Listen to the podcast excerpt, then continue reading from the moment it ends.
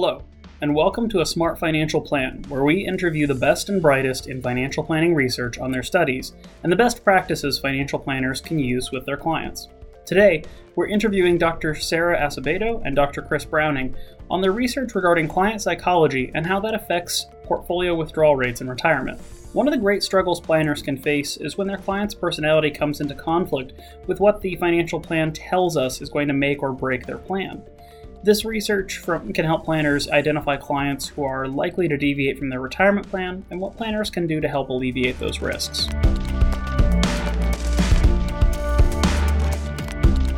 Well, Dr. Browning, Dr. Asebedo, thank you both for being here today.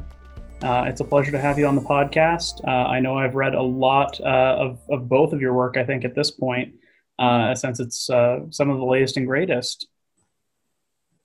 Thank well, you so thank much for you. having us. Yeah, thanks for having us. Well, it's great to have you both. Uh, with that in mind, uh, as far as uh, your research goes, uh, can you, can, you, before we get there, can you tell us just a little bit about yourself, uh, Dr. Asebedo, where you are, uh, what you do? thank you, Daniel. So I have been at Texas Tech for about four years now. I'm a professor here, an assistant professor, and director of the Life Centered Financial Planning Graduate Certificate program that we have. And I teach a variety of things uh, communication and counseling, and retirement, and the technology course at times. And prior to that, I was at Virginia Tech teaching. And prior to that, I was a full time practitioner at, at an RIA up north in Minneapolis, Minnesota. So I have practice background plus research and teaching. And I, I love all of it. I love financial planning and integrating the, the practice background I have along with my research and teaching focus today. Sure. Dr. Brown? Yeah, uh, so my name is, is Chris Browning. Um, I've been at Texas Tech since the fall of 2013. So academically, uh, I got my PhD from this program uh, at Texas Tech University. Um, after finishing that PhD in, in a past life, I, I was uh, in academics under the accounting uh, umbrella. So I went on to be the accounting department chair at a small university uh, in in Oklahoma. Um, but but yeah, I mean, coming back here in 2013 was kind of the end goal uh, for me, and really feel fortunate because it's it's kind of an odd thing uh, for someone that gets their PhD from a program to get to come back and be a part of the faculty um, of that program you know, since then, uh, have really kind of focused research on uh, retirement spending decisions and some of the things that affect how people think about those decisions. Um, uh, you know, more recently, I've moved into some administrative roles, uh, some programming stuff at the department.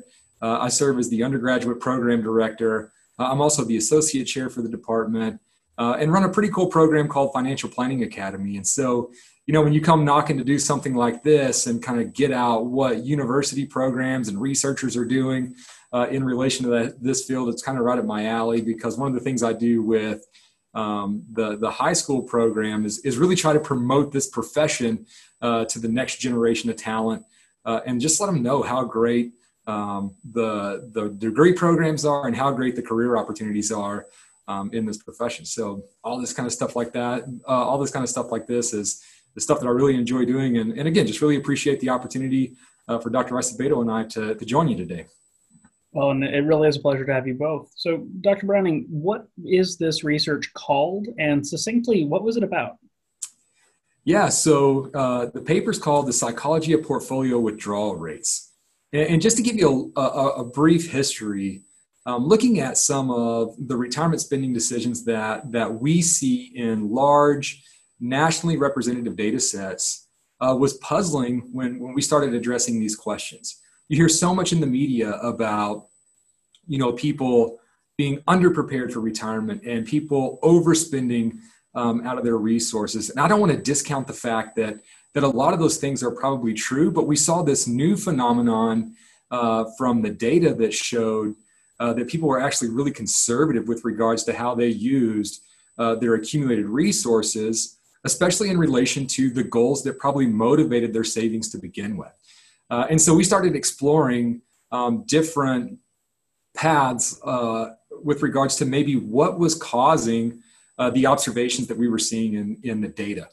And so we decided we wanted to look at um, kind of the combined expertise of what Dr. Asebedo was doing and what I was doing, and, and look at how psychology and personality characteristics uh, influence these decisions and, and really found some, some interesting things about um, how the, the decisions that people make are, are influenced um, and related to uh, the psychology and personality characteristics of the people making the decision. So, sure. Well, Dr. Asebedo, I mean, you, you have more of a psychology background. Obviously, you've written and, and researched a lot in financial planning in general. But, uh, you know, as Dr. Browning indicated, he's really interested in retirement income decisions and that sort of thing. So, what made this project interesting for you? Well, what made it interesting was a really unique uh, opportunity to collaborate with Dr. Browning and combine our research interests into one paper. So I came to Texas Tech and I knew a little bit of his background, and I had uh, looked at psychology and saving behavior in my dissertation. And when I got here, it was one of the, the things that was top of mind as well. Dr. Browning and I could collaborate and bring together this psychological approach to portfolio withdrawal rates because it hasn't it hasn't been done uh, before. So, Dr. Asebedo, you're well known for research and financial planning related to psychology, but what made this particular research project interesting for you? What made this project interesting to me is the opportunity to collaborate with Dr. Browning as I entered Texas Tech and really combine our research interests. And in my dissertation at uh, that I wrote at Kansas State University, I had analyzed a model that looked at psychology and saving behavior within an older adult population. So it was a natural transition to think about, well, what about the withdrawal phase?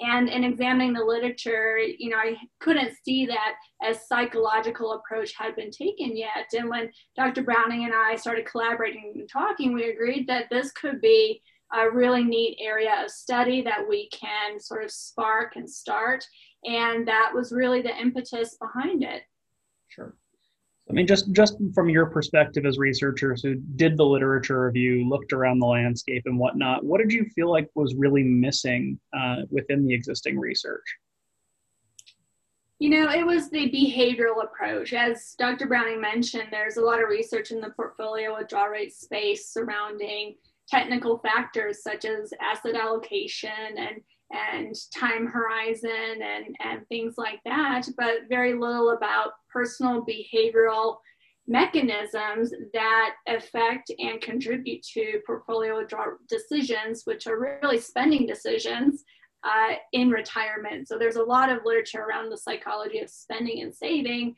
but nothing that specifically looked at that distribution phase. Dr. Browning, anything to add there?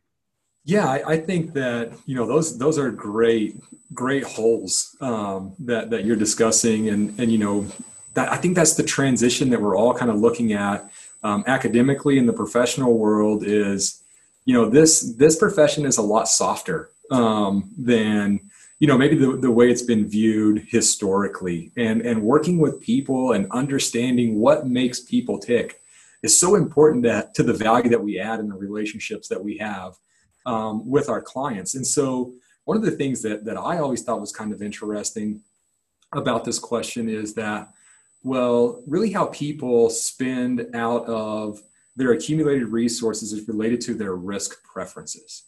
And, and this will spark a debate. So this will be this will be fun. So people are going to be sitting around watching this saying, "I totally agree with what he's saying," or "I totally disagree with, with what's being said right now." Um, but but if we're just looking at this idea that risk preference is stable and consistent and going to d- drive the decisions that we make either in investing or distribution or whatever the case may be i think we're failing to observe some of the things that are really important that may influence those preferences. And so i wanted to dig a little bit deeper and say okay well risk preference is certainly a, a factor to consider but if we consider more holistically what uh, affects an individual's risk preference, what are some of the areas that we still need to explore? Um, and so I thought that you know psychology and personality um, was a natural uh, feed and connection to to this idea that's been looked at for a really long time. Sure. So, understanding that your research had many hypotheses sort of listed, what were your initial thoughts going into this research project? So we thought we would see something somewhat similar to the saving and spending literature as it relates to psychology, and the results did sort of align with that. And so at a high level, we expected some of the personality traits that tended to associate with saving and controlled spending would be associated with lower portfolio withdrawal rates. Similarly, we thought emotions would follow a similar pattern. And it's interesting when you look at the research on positive emotions, you find that there is causal evidence that experiencing positive emotions is connected to more more prudent spending a longer time horizon. Now there's some nuances such as extreme uh, exuberance and over optimism overconfidence. Some of those things can also trigger poor behavior but uh, we expected to see a greater level of positive emotions linked to lower portfolio withdrawal rates and vice versa for negative emotions, and that's what we found. We also zeroed in on feelings of control and self efficacy uh, over a person's financial situation. And so the saving and spending literature suggests that those with a greater sense of control and influence over their financial life, in other words, financial self efficacy, tend to have more controlled spending. They're savers. So we thought that that would also be connected to lower portfolio withdrawal rates in retirement. And that is what we found. Dr. Browning, uh, any any sort of uh, follow throughs and maybe how you were thinking about it when you started the project?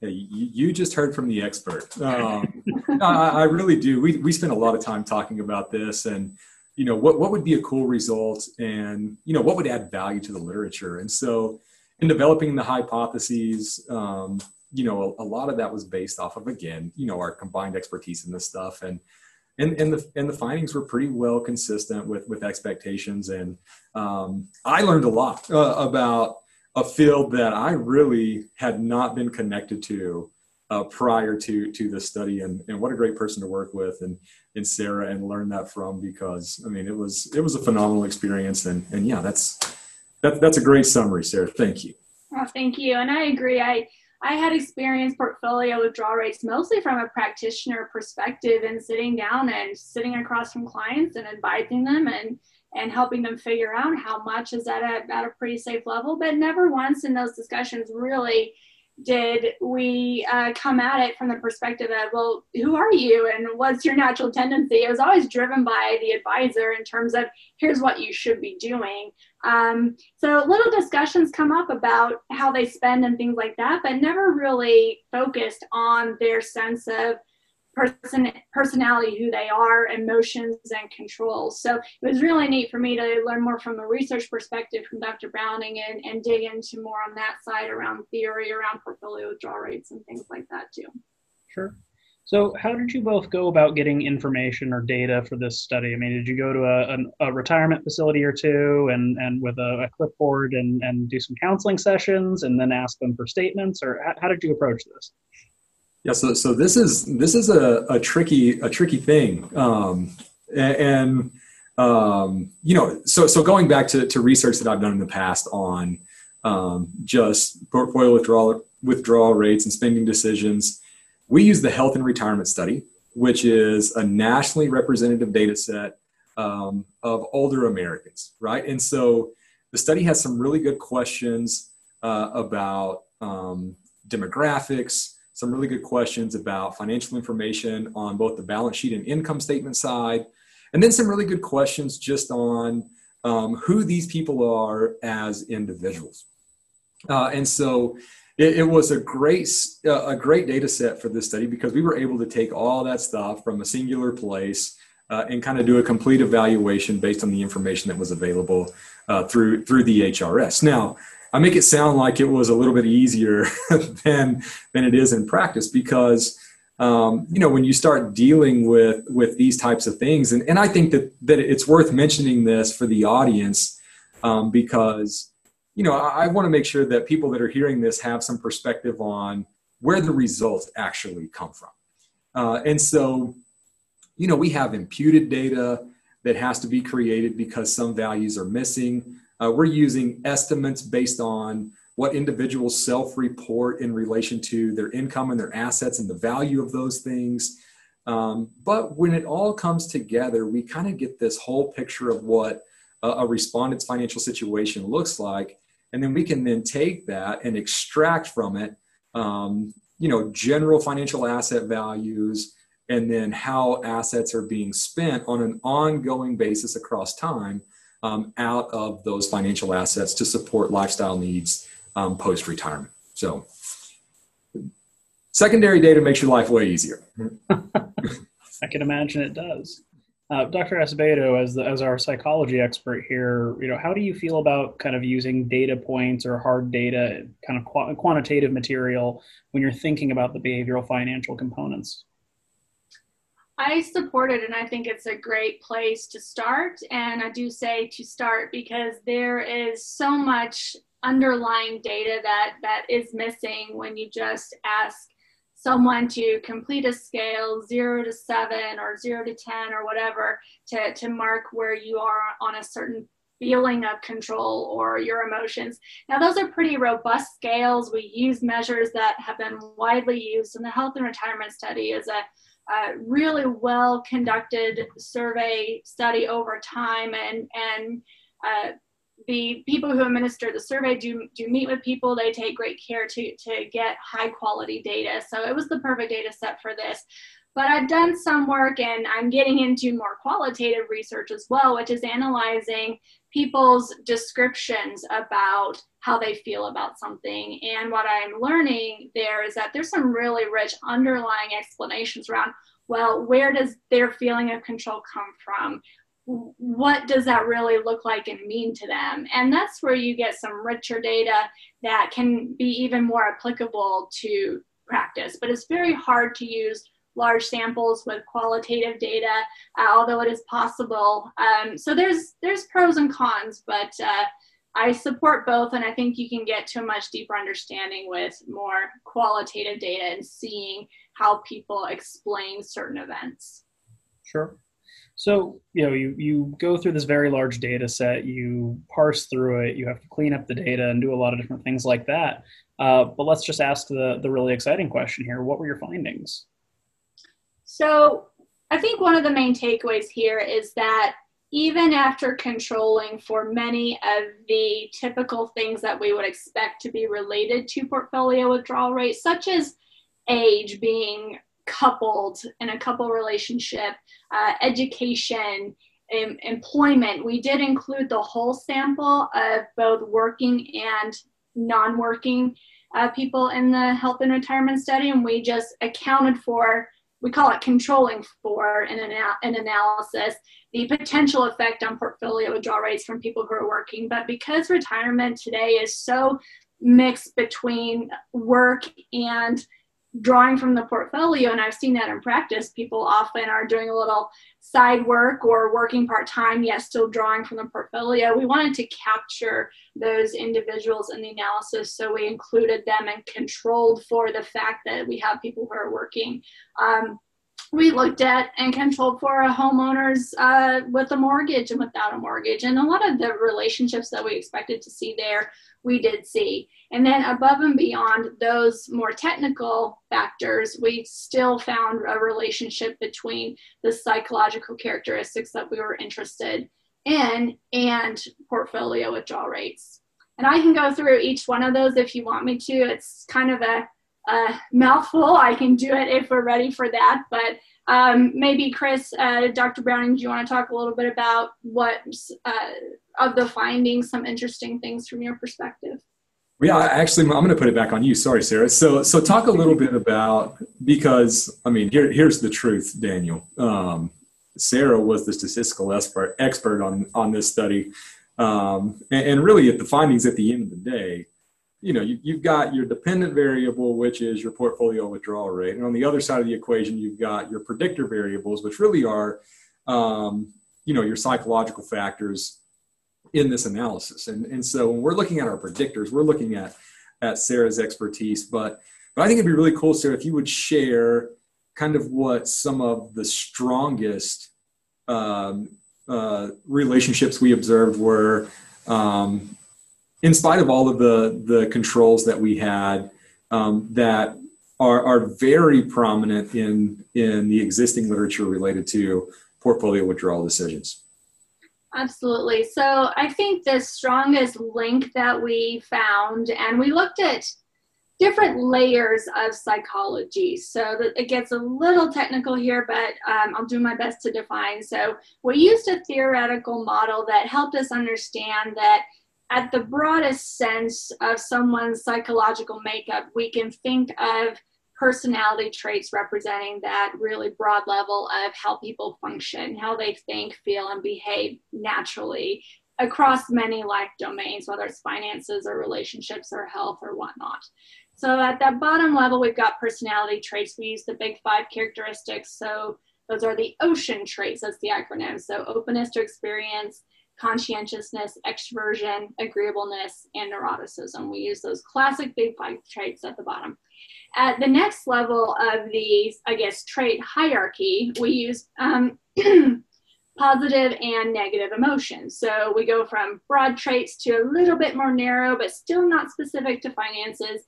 And then we looked at the narrower trait that was in the financial domain, and we used financial self efficacy, which is the sense of influence, control, and confidence over your ability to manage your money and, and make decisions around your financial situation. So we connected each of these layers to this portfolio withdrawal rate outcome.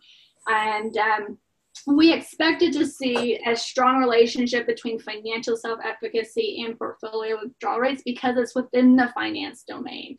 And we did. We saw that those with a higher sense of control, influence, and confidence, aka financial self efficacy, were connected to lower portfolio withdrawal rates.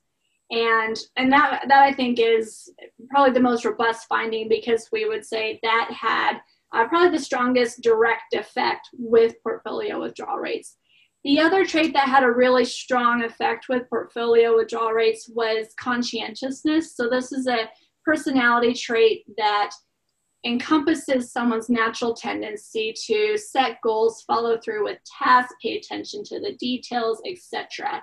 Um, that trait is robustly connected to saving behavior, controlled spending, and we saw that come through in this model that those with higher levels of conscientiousness had lower portfolio withdrawal rates. And that was the only trait other than financial self efficacy that had this direct connection with portfolio withdrawal rates. Everything else we would say was indirect, as in it ran through either or and emotions and financial self efficacy to get to portfolio withdrawal rates. So, conscientiousness and financial self efficacy were the two big traits that were connected directly. Other than that, we had, or go ahead. Well, so so just trying to to boil that down to maybe uh, something that, as a practitioner, I how I would think about that, or what I would look for in a client, is is sort of the takeaway on efficacy and conscientiousness that a client who was very deliberate about saving over time, building resources, uh, maxing their 401k, setting goals, people who would engage a financial planner um, are then also most likely to be very cautious or controlled around their distribution.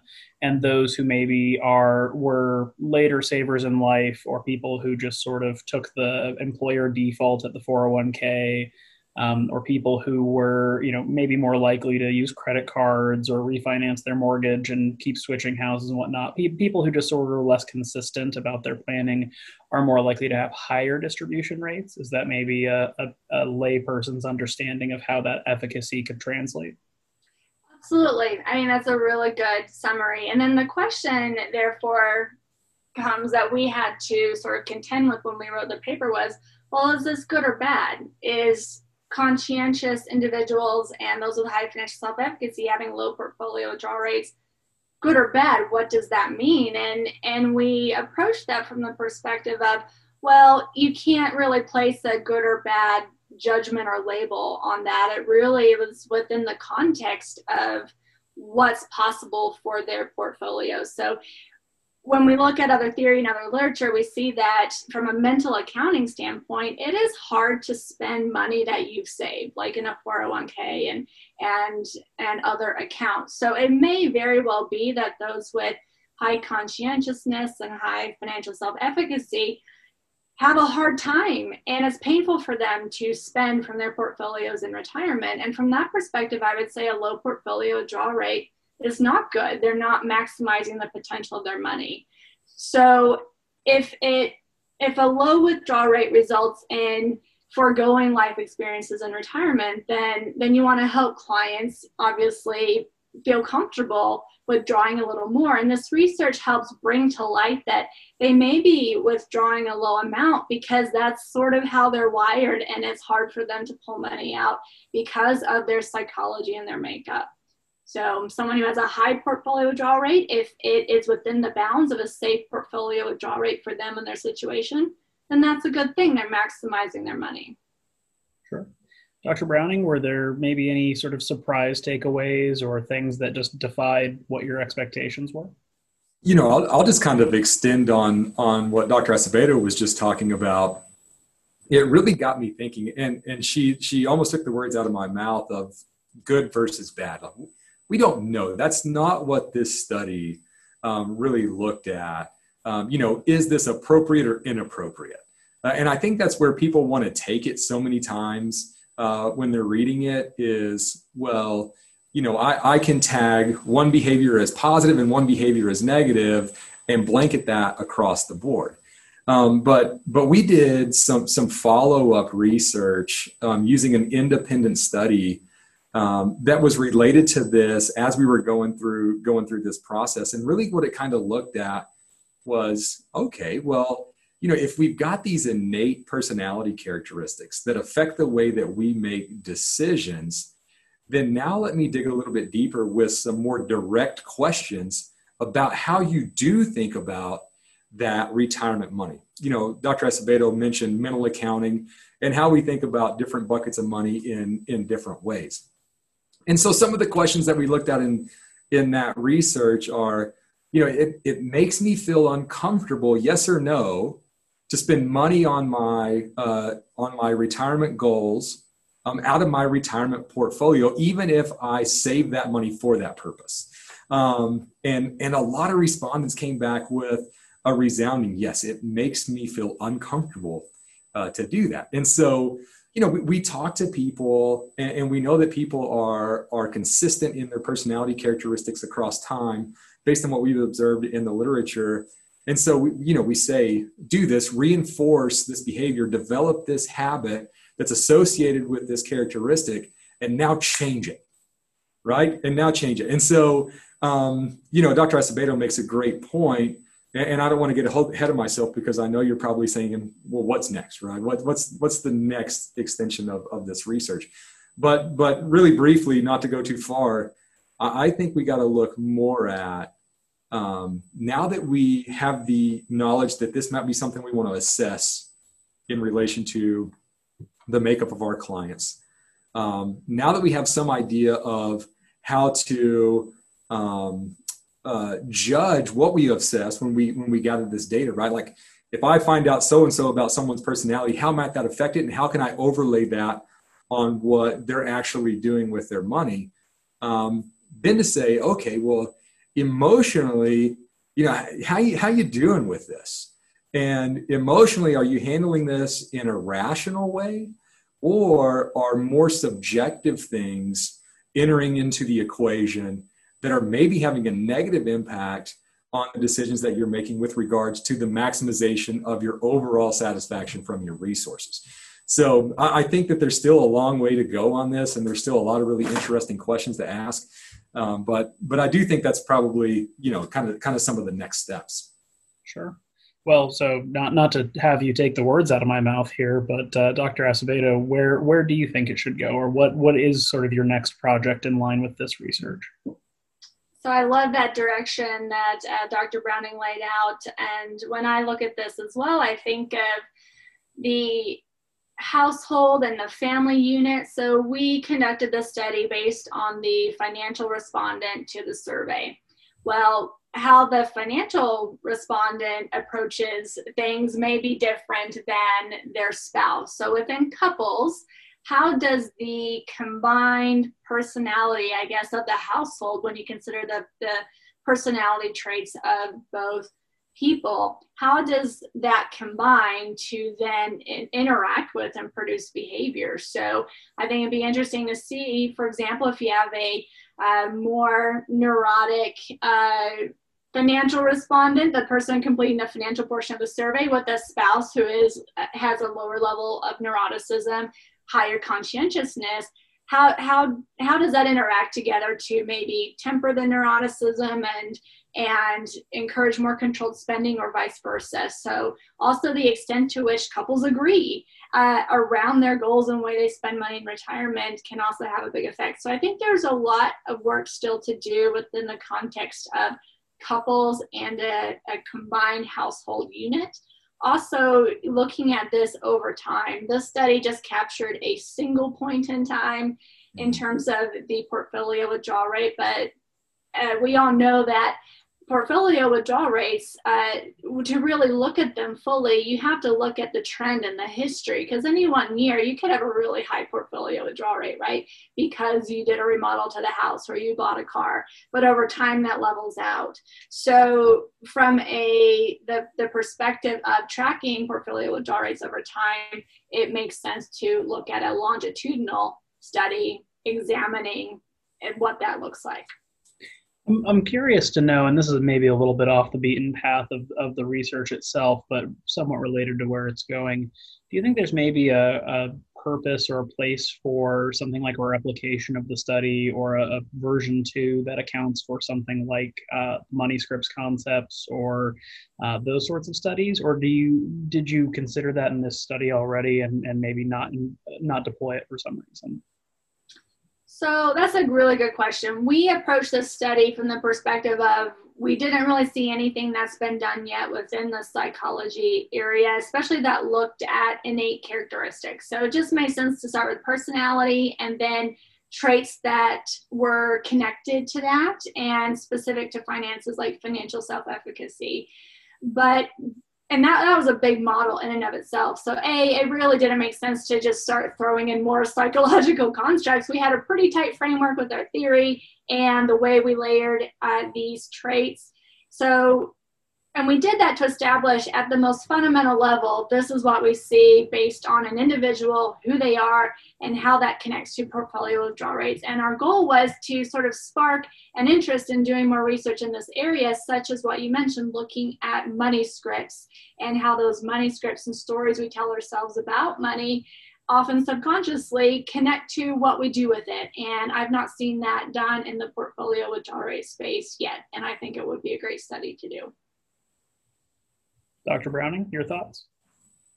Yeah, I mean, I, I definitely agree. Um, you know, I'm, I'm going to go a little bit off the beaten path to, to your question and, and, and just touch something that, that I kind of touched on a, a little bit earlier. I, w- I was at a conference early on in my, my academic career, and, and the paper being presented at the conference was around um, risk preference and portfolio allocations.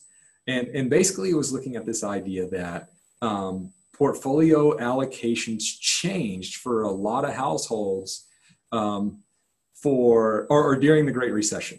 And after accounting for the effect of changes in market values, people changed their portfolio allocation um, actively in the decisions that they made with regards to how they held held their assets. And so the researcher was presenting this idea is like, well, risk preferences may not be stable, and the evidence from this research shows that um, at least the way we're capturing risk preference in a lot of these risk tolerance questionnaires um, shows that those preferences changed uh, as the markets changed, and therefore that led to potentially uh, a change in behavior. You always got to be a little bit careful when you get causal um, in the way that that you describe things, but there was at least a relationship uh, observed in the paper. And, and one of the people in the audience posed the question well, if risk preferences aren't stable, then how on earth are we ever going to meet our compliance requirements and how we tell our clients what to do?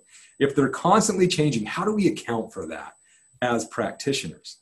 And I think we might be onto something um, with, with the personality um, characteristics and how they relate to the decisions that people make with their money as a more stable predictor of how people are going to respond uh, to different things. And so you know, back to your question now, uh, to to some extent, is is I think it would be really interesting to go back and see uh, in the existing literature, you know, just what's the stability of personality traits and what's the stability of personality traits as it relates to financial decisions like saving, like borrowing, those things that have been looked at more historically uh, by researchers in the past. And then overlay that on top of, okay, well, well, let's look at the consistency of portfolio withdrawal rates after we've established a baseline of consistency with regards to personality characteristics.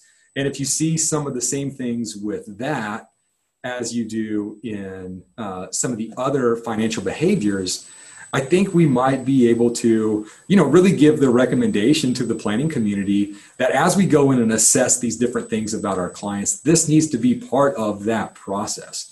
And, I, I think we see the profession moving in that direction, right? As as more and more people start to bring on AFCs or people with financial counseling expertise as part of their team in working with the clients that they have to reach their financial goals.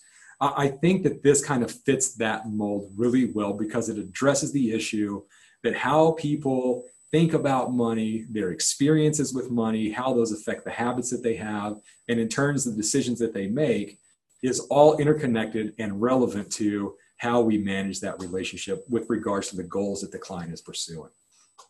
Sure. So I think you've both given a couple examples of this already, but I'm, I'm going to put the golden question out there. You know, I'm I'm a financial planning practitioner.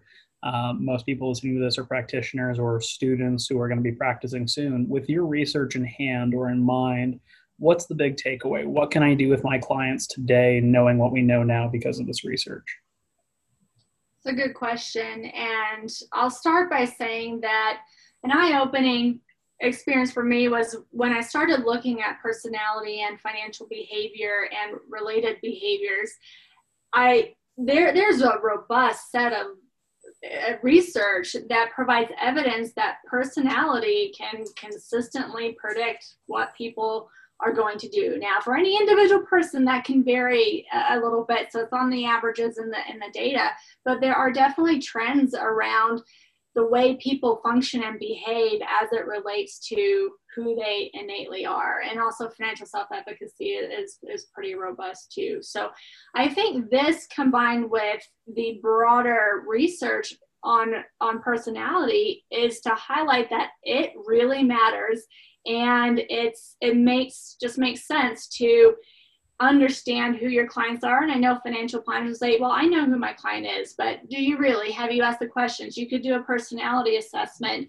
And I think a personality assessment is a is a great place to start because it's it it's non-threatening to a client. So you, you just say, you know, I want to learn who you are. We do this personality assessment and it helps us understand a little bit. And you, then you have a conversation. So tell me how in what ways conscientiousness shows up in your life. And then you get a sense of how they might budget and pay attention to their money. Tell me a little bit about neuroticism and, and where you see that popping up for you.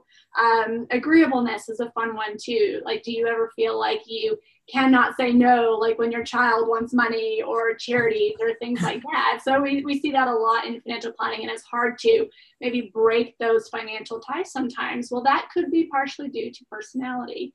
So specifically within portfolio withdrawal rates, it's just interesting to see that who people are carries through to this domain as well. And it's strong enough that when you're giving, you know, objective rational advice, you need to think about, well, the person sitting on the other side of that may take my advice and based on who they are may vary a little bit in how they implement it because of the natural forces driving their behavior. And the last thing I say is there there is literature around the stability of personality traits and what's really neat is that personality traits are shown to be relatively stable over time but not so stable such that they cannot be changed so i'm not saying you can just change your personality and who you are but you can help clients recognize where their natural tendency to think, feel, and behave, aka personality, might be getting in the way of their financial goals, such as agreeableness, for example, that could be partially behind over gifting to a child or charity or whatnot or a friend, and helping the clients see that and become more aware of it can help them make adjustments or at least pause before making a decision and talking to you as the advisor in order to to steer them on a better path. Yeah i, I think that um, i'm in complete agreement. You know an, another area i think and i'm not a practitioner so let, let me let me qualify this and all previous statements as part of this as part of this podcast is that i'm an academic. So um, you know th- this this statement is not to assume that financial planners don't already do this. But but here's here's what the here's what the data shows uh, is with regards to um, retirement spending decisions is that there this is a new phase for people right? We all know that. Um, and i think there's probably some variation in how people feel about moving from phase a to phase b and so we might have had a client relationship for many years and had great success with that client that client's had great success uh, with, with our services. But the, the assumption can't be that because this client has acted in a rational way in the past, that they'll continue to act in a perfectly rational way moving forward because there's this huge psychological change, obviously, that takes place as we exit the labor force um, and become completely dependent to some extent on uh, uh, the financial resources that we've accumulated, right? there's there's this floor that just dropped out underneath us and so you know acknowledging that and acknowledging how uh, personality characteristics can help us bridge the gap between maybe what appears to be a change in behavior uh, and recognize it as consistent behavior uh, across the changes in the life cycle. Um, and I, I, think if we can do that, we can better educate, right? Um, you know, I, am in the business of, of doing education, but all professional financial planners and advisors are in that same business with regards to their clients. So, uh, to echo what, what Dr. Asebedo said, helping the client understand why they feel the way they feel as part of the process of overcoming that to implement the recommendations more comfortably to achieve the things that they really value the most out of their money. Um, you know, I, I, think that's that's maybe um, again from an academic's perspective, the greatest uh, um, loss to the consumer is to forego consumption in both periods if it could have been avoided, or vice versa, right? To overconsume in one period and not be able to enjoy the lifestyle that you would want to enjoy uh, later in life. And so, um, you know, if, if, we're talking about these things, and I'll just go on the low end as an example, right, where someone has uh, uh, um, a, less aggressive portfolio withdrawal rate. Well, I had to forego something to accumulate the resources pre-retirement, and I want to make sure that client doesn't forego again in relation to what their financial goals are uh, moving forward because of uh, something that could be overcome if we help them better understand what was causing them to feel the way that they they feel and assuring them that um, you know there is some some some safety and benefit to, to pushing forward with uh, what you've planned for uh, up to that point. All right. Well, Dr. Browning, Dr. Asebedo, thank you so much for being on the podcast today. Uh, it was really a pleasure to have you both. Yeah, Thanks absolutely. Thank, thank you. you so much for having us.